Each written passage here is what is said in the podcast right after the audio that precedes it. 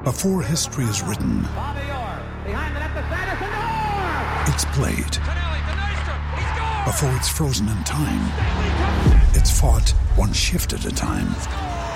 Before it's etched in silver, it's carved in ice. What happens next will last forever. The Stanley Cup Final on ABC and ESPN Plus begins Saturday.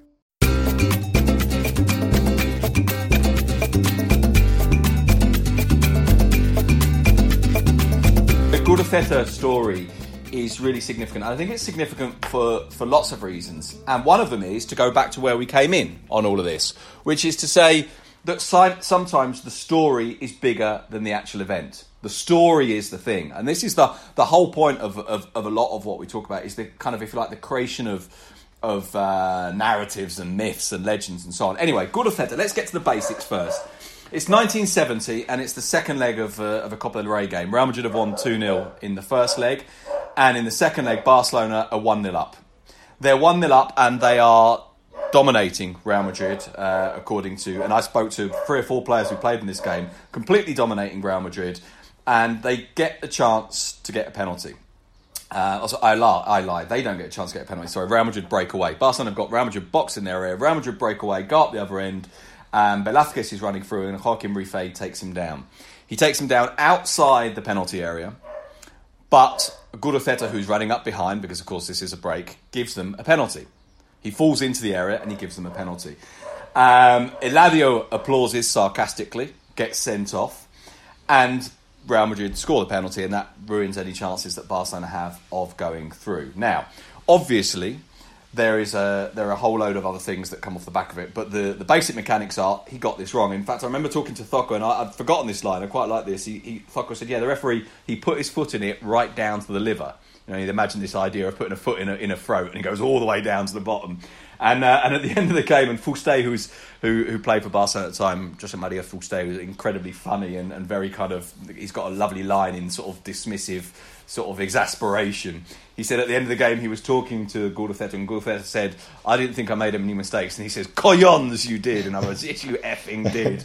Um, Barcelona, some of Barcelona's players threaten to walk off the pitch. Vic Buckingham, who's the English manager of Barcelona at the time, has to push them back on. The fans go absolutely wild. They start throwing the seat cushions on the pitch.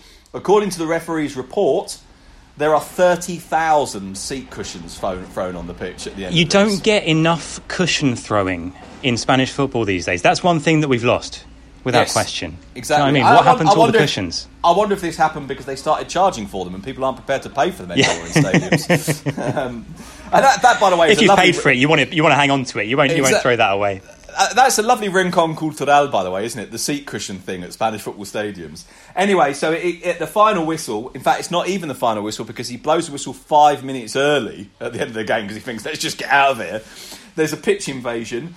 Uh, according to the police reports, 69 seats ripped out, 169 seats broken, five benches burned, 11 broken windows.